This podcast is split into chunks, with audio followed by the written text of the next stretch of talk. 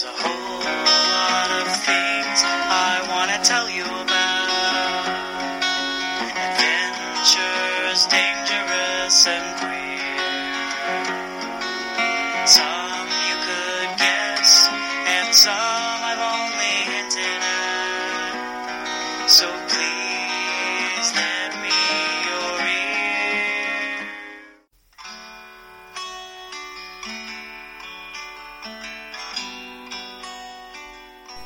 has a relationship with gender.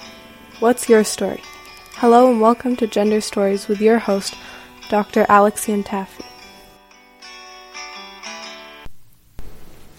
Hello and welcome to another episode of Gender Stories with your host, Alex Iantaffi. As ever, I am excited to talk with you about language. I have been promising an episode about language from the beginning of this podcast. And yes, listeners, it has only taken me a whole year, but what can I say? This whole enterprise of making a podcast has been exhilarating and it also, also it has taken me a little bit of time to figure out how it all works. And finally, here we are talking about language. I mean, we talked about language before with other amazing guests, um, such as Pat Schmatz in the episode Writing Non-Binary. But today is really all about language and gender. And as I was thinking about this episode, I realized that there are so many layers. Where do I even start? Language and gender have such an intimate relationship on so many levels. For example, just the fact that different languages have um, different um, gender nouns. My first language is Italian, for example, and things like sun and moon and desk and chair all have their own gender. And the way the gender works is pretty binary, and that's true for other Romance languages as well.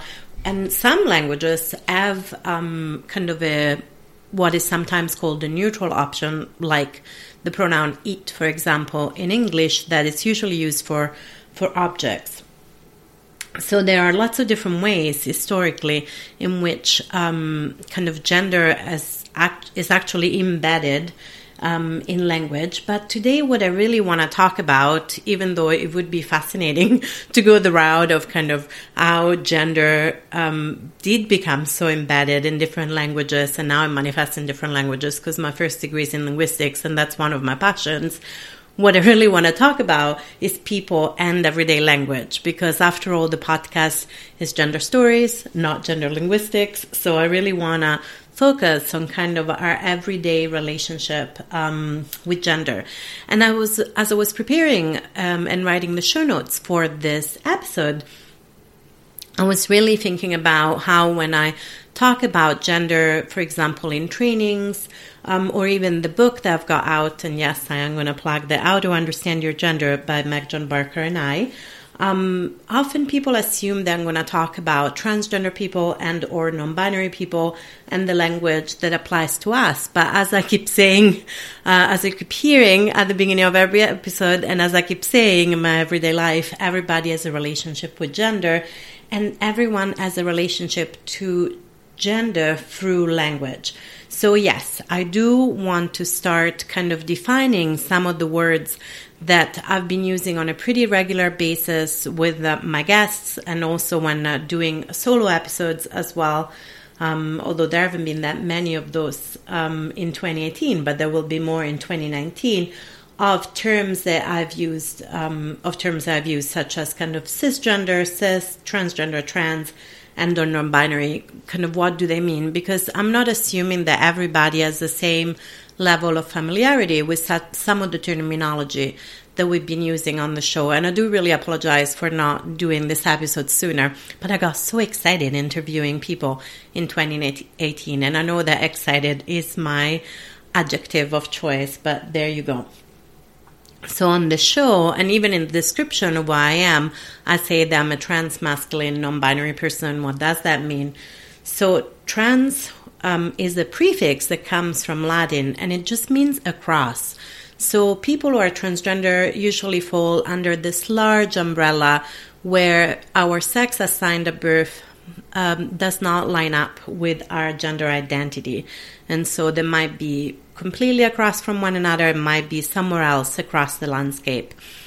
And cis, C-I-S, is also a prefix that comes from Latin and it means on the same side.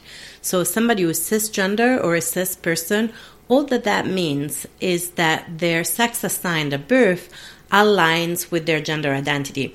Now, it doesn't mean that just because somebody is a cis person, their, their gender expression or role or mannerism aligns with their gender identity. So, for example, somebody might be assigned female at birth, identify as a girl or a woman, depending on how they identify and their age, but they might have a gender expression that is more masculine or more androgynous or more dynamic, kind of changes across time and space, or somebody might be assigned male at birth, identify as a man, but have a gender role in his life that is usually considered more traditionally or stereotypically feminine, or might have more feminine kind of um, mannerisms, ways of moving and talking in the world. And of course, we can argue that all of those are kind of stereotypes, right? And shouldn't we all be completely free of those stereotypes? And while I agree, I've told you in the first episode that I'm all about gender liberation. The reality is that we do have gendered expectations in our world and the way we kind of show up and behave. And we do read things like clothing and makeup, the way we do our hair, even the length of our hair, the way we move and the way we speak, and the way we dance, even. As you've um, heard, hopefully, in the last episode, that was all about dance and bodies and movement and expanding movement vocabulary. All those things are deeply gendered. So just because somebody is cis or trans, we cannot really assume um, anything much about their gender expressions, experiences, or roles in the world. And then we've also used terms like non binary, which is another umbrella term that kind of includes um, people who identify either outside of the traditional gender binary of male female uh, traditional i don't know if that's even the right word to use but the dominant I would say gender binary or male or female. So either outside of it or beyond or somewhere in between. And of course, under the non binary umbrella, there might be people who identify as trans or cis, and there might be people who identify as agender or third gender or gender fluid or bigender and so on. Language is so rich and so broad, and as people are finding one another, more and more terms are coming out all the time. And also, some of the terms that have been created have been created out of necessity um, because of other terms being lost. So, for example, when I think of the term two spirit, in the English language, that is a kind of an English based term created by indigenous people, mostly um, from North America, to as an umbrella to indicate um, a specific um, an identity that is specific to indigenous people. Because of settler colonialism many people many tribes and uh, and not just lost language and culture but also words that were beyond the kind of two dominant gender understanding that we have in kind of a settler colonial um, dominant knowledge. And so, two spirit is another umbrella term that indigenous folks use. And all of those umbrella terms, whether it's transgender, non binary, two spirit, um, and so on, they're just terms. So, for example, the umbrella term of trans comes from um, a very specific perspective. So it doesn't mean that within those umbrellas there aren't people who use other words. And also, it doesn't mean that they are the only umbrellas. So, going back, for example, to the umbrella of transgender, um, that is very English based, and the, the landscape of gender is so much more vast on a global level, and that there are so many more words to indicate variations of gender identities, gender experiences, gender roles, gender expressions that we can imagine. And if you're interested in this, I really do encourage you to do your research and kind of look around. And I'm sure that we will also keep talking about this on this show as well. And, and of course, you know, the book has a resource and that also Meg John Barker has got a new book upcoming called Gender, uh, a graphic history with icon, um, publishers. So, um, that might also be a useful resource. But it's important to remember that gender is a vast global landscape. And often when we talk about things like transgender people, we're really thinking about a specific um, kind of umbrella from a specific cultural and linguistic lens. And I think it's really important to remember that and to remember that the landscape itself is much, much vaster.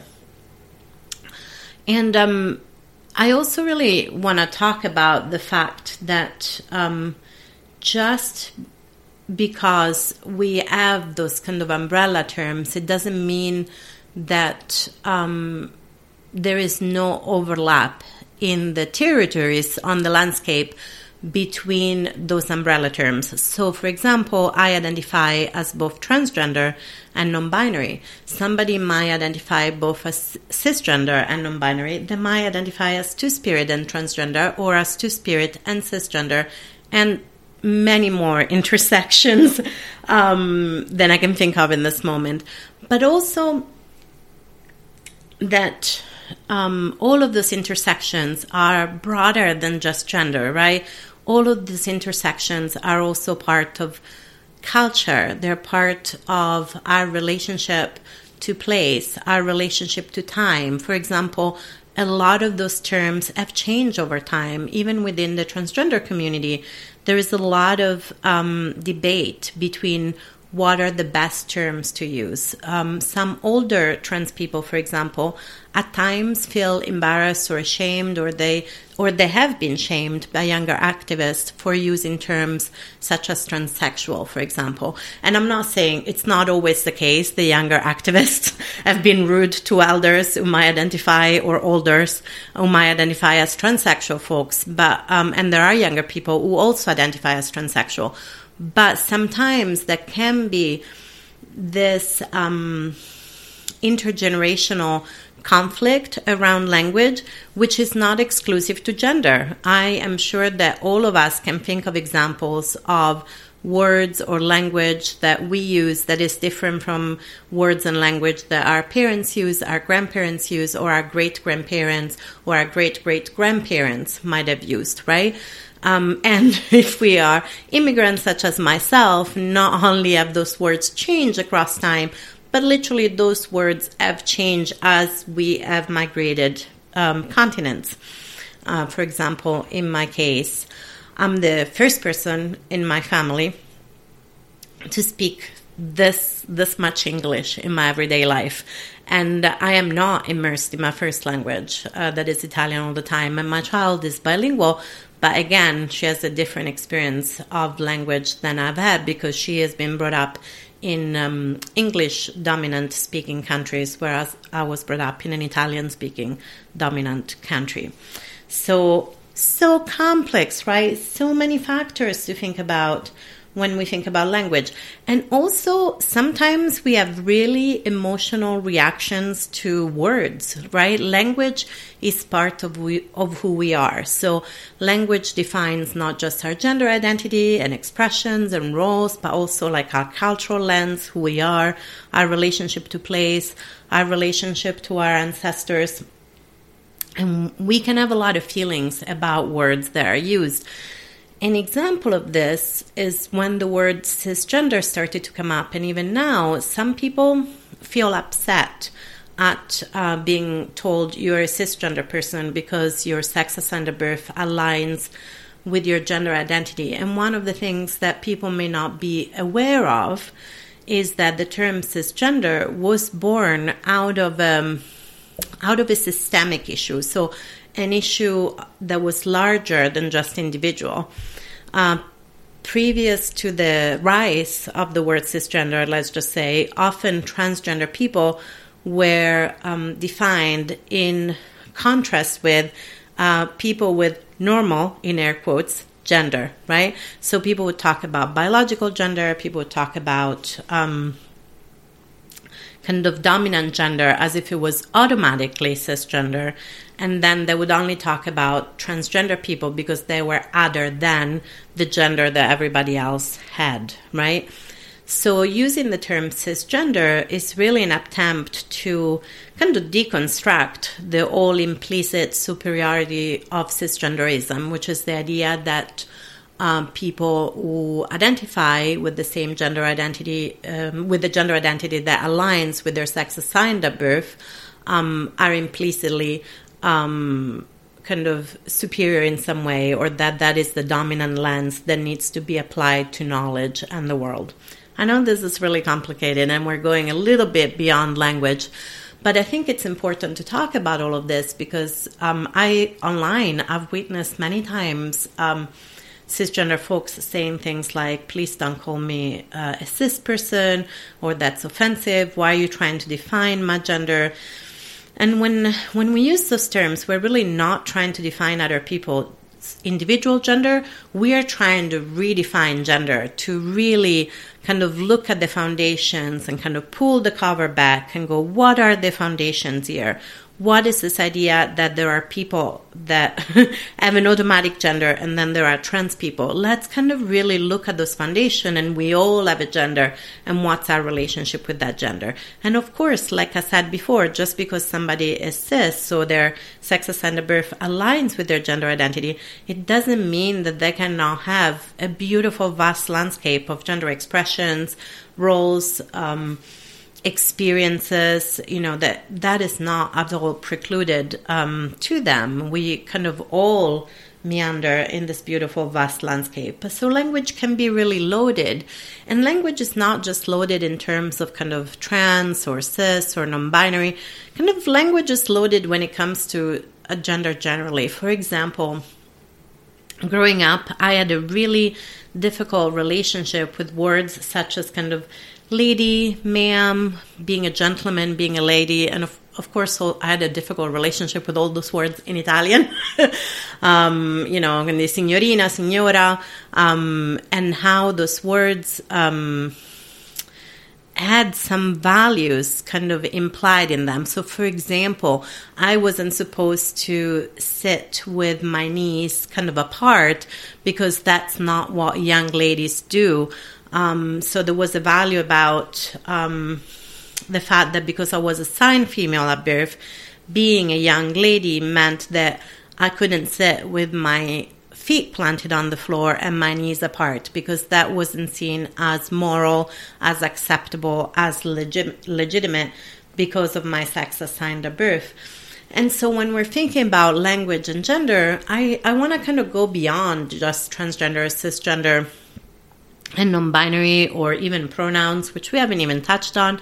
And probably we should have a whole separate episode about pronouns um, because otherwise this episode, episode is going to be really long.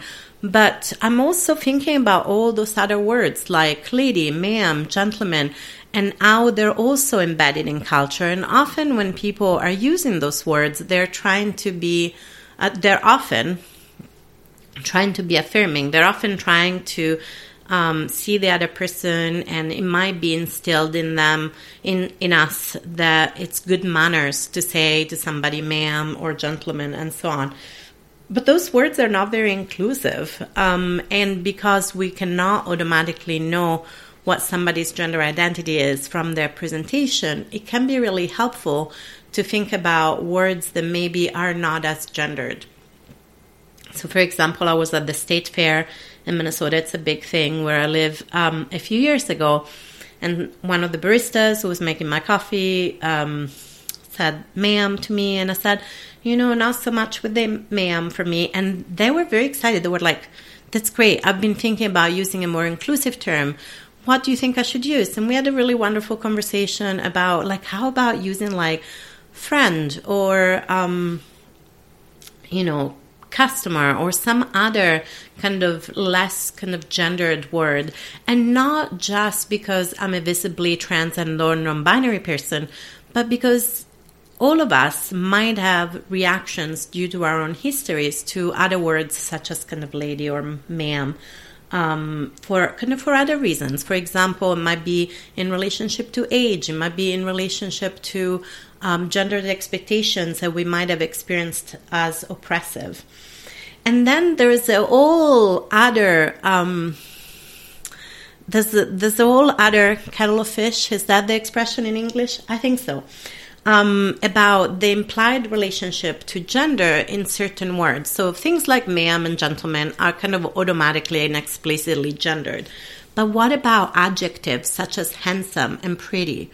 We usually don't say, um, I mean, we might say, what a pretty boy, but if we say what a pretty boy, there there is usually an implication that there are some feminine traits in this person that we are either assuming are a boy or we know are a boy, and usually we say handsome. Um, for masculine folks and pretty or beautiful for feminine folks. And of course, sometimes people want to mix it up and say what a handsome woman and what a pretty man. Um, and we can do that, although even when people are mixing it up, we're still thinking, hang on a minute, are they seeing some gender traits in this person that are different from other people, or are they challenging societal norms? And we cannot know for sure. So there are so, it's again, so many words that deep, multi layered relationship between language and gender, right? And then there's even terms that, you know, people are reclaiming that maybe um, gender terms that might have been seen as slurs. So, for example, the word slut is a very um, specifically gendered term. Usually, it's used um, towards feminine people. It's pretty rare that it's used towards masculine people. And many feminine people have kind of reclaimed that word as a word of power, kind of in similar ways in which the word queer which also used to be used as a slur, has kind of been reclaimed by uh, by many folks, both in terms of their gender and or sexuality, or both. So language is so dynamic, evolving. It's a living thing. That's why I find language super fascinating. Because language does not stay still. And um, like I said, you might kind of want to check out Gender Graphic History by Meg John Barker because um, I've had the opportunity to kind of have a look at the uh, pre-publication, kind of what's it called? I, I should know this. Advanced reader copy. That's what it's called. Look at that, knowing the technological terms, um, the technological publishing terms. So I've had the chance to look at an advanced reader copy, and it's really great. So language is dynamic, evolving, living. Um, it does not stay still, and it is dependent on such an intersection, such a confluence of um, many aspects of identities and experiences and relationships to place and ancestors. So, when we talk about language, I'm wondering, kind of as I'm thinking about winding down this episode, are there terms that you use for yourself just because they were kind of given or assigned to you? And do those terms still apply? So, are there things that people call you or that you call yourself because you've taken it as a given that this is who you are and this is what people call you, right? Um, and what would happen if you looked at those terms and kind of critically thinking about are those the terms that you want to use for yourself or are they not? And are there terms that you use for other people that maybe you might want to change? And of course, especially when we're thinking about terms that may apply to ourselves and changing those, whether it has to do with identity or expression or experiences, I know that safety is a real concern for many of us. So I really uh, want to encourage you to do any exploration in a way that feels congruent and safe and comfortable for you at your own pace. And I also know that if we start to question kind of terminology, both the one that we use for ourselves and the terminology that we might use for others, we might also experience some anxiety, some worries about other people's judgment. What if the words we want to use for ourselves or even for other people kind of do not fall into the broader umbrella of dominant culture? So I would say don't panic, breathe, take it slow. Language is this living, dynamic, evolving thing, and you don't need to know all the terms at all times. And I also really encourage you to kind of take this more critical um, lens towards language and gender.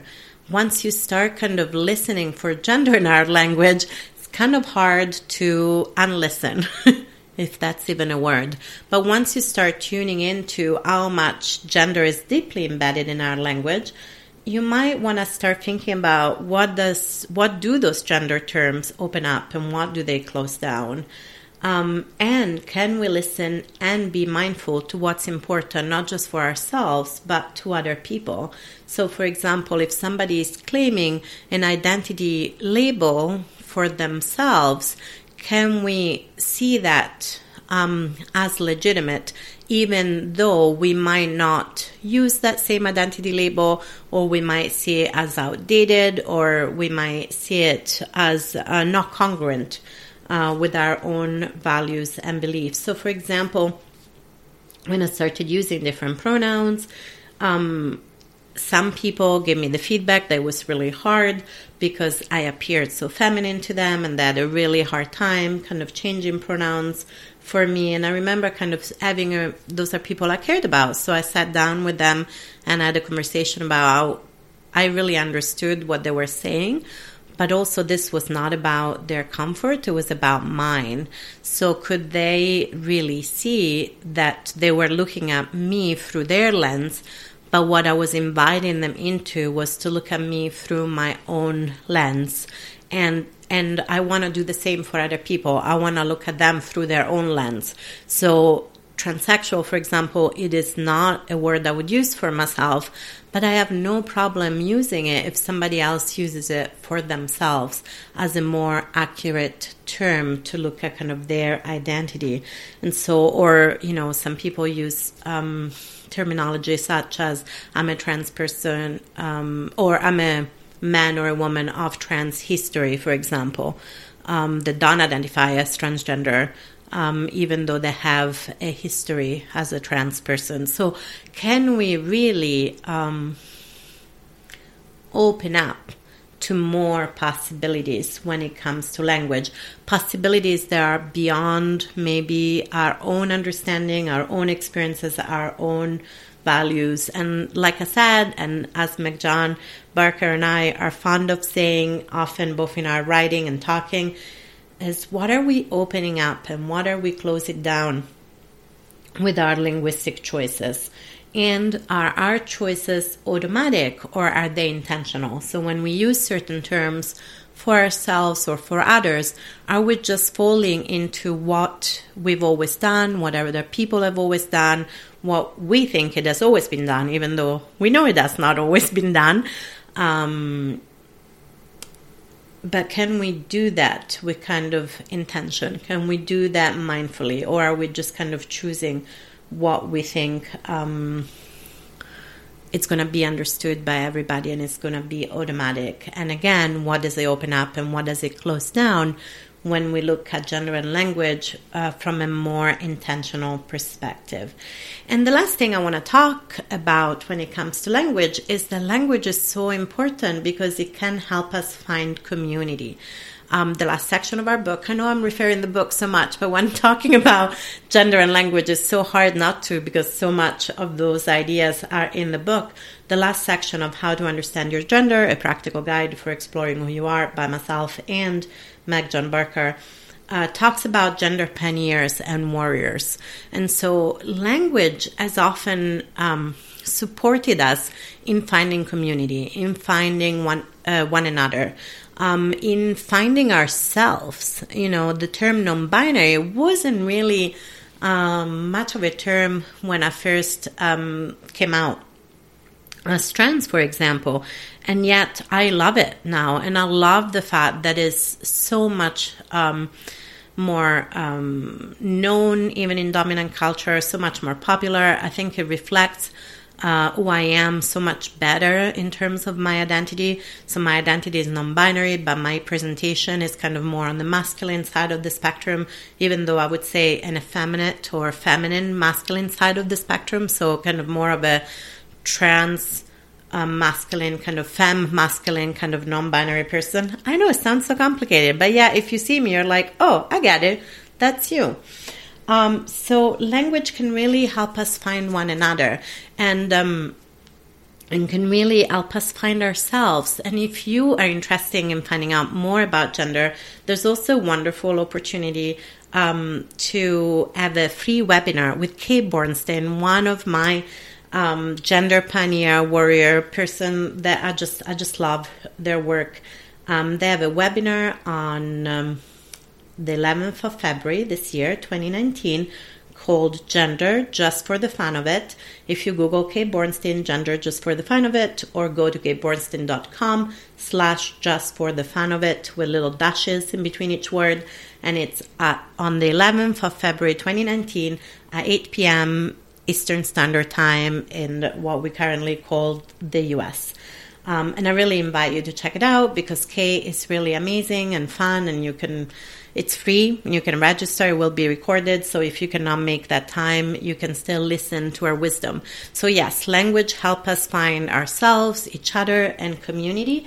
And um, and one of the reasons why I wanted to do an episode about language is because language sometimes can also be um, a matter of controversy. So, for example, in the UK, there's been a, and and now in the US, um, there's been a lot of debate about uh, feminism and trans exclusionary radical feminists who are folks who identify as feminists but don't believe trans women are women. Um, and language is um, being used in this context to really divide um, and oppress. And I really believe that language can be uh, I mean, another mean towards the liberation of all of us. You know, ultimately, I told you, listeners, in the first episode that my agenda it is gender liberation for everyone. I don't want everybody to be a gender or for the gender binary not to exist. I just want all of us to be able to breathe a little bit easier, to feel a little bit freer in our own gender identity expressions roles, experiences, whatever they might be, and feel a little bit safer in the world, no matter what those gender identities, experiences, expressions um, might be, right? Um, and so there's a quote that we use by Laverne Cox, an uh, amazing actor and activist um, in what is now currently called the US. And Laverne, um, the quote from the book, um, How to Understand Your Gender, that we use by Laverne Cox is this each and every one of us has the capacity to be an oppressor. I want to encourage each and every one of us to interrogate how we might be an oppressor and how we might be able to become liberators for ourselves and each other. And dear listeners, I am so excited about the possibility of all of us becoming liberators of language, of gender through language and of language through gender. I just think that there is room for all of us in this beautiful and vast gender landscape. And the language is just one way that we can listen in, we can tune in, and maybe become a little bit more intentional in our choices for ourselves and for one another. So that's it for today. I am so looking forward to talking with you uh, for the next episode, which uh, will be with Meg John Barker. We're doing a special episode for our publisher, Jessica Kingsley, um, all about um, non binary issues for what in the UK is LGBTQ History Month. And I also want to acknowledge that in what we now call the US is Black History Month. Until the next episode, please um, keep being wonderful with yourself and wonderful with one another. And um, if you want to support Gender Stories, please subscribe on your favorite listening platform. And finally, I do have a Patreon.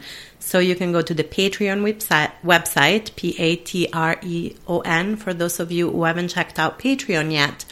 And uh, look for Gender Stories or just go to patreon.com slash gender stories. And the levels of support go from $2 up to $50 a month. There are different benefits for folks on different tiers. And I would really love if you chose to support the show. And of course, you don't have to just give money to the show if you want to support it, although money would help us kind of pay for the hosting platform and the transcripts and my producer time. And hopefully, my dreams, I would also like to compensate people I interview um, with a small stipend a small honorarium. So, as well as supporting the podcast, you would be supporting me as a content creator and um, and enabling me to keep producing gender stories. But like I said, you don't have to just kind of support me on Patreon. Even doing things like subscribing to gender stories on your favorite listening platform, or writing a review, or letting your friends know. Um, is a wonderful way um, to help the show. So, thank you for listening. And until next time, have fun noticing all the wonderful, complex, and multi layered ways in which gender and language are intertwined. Thank you so much.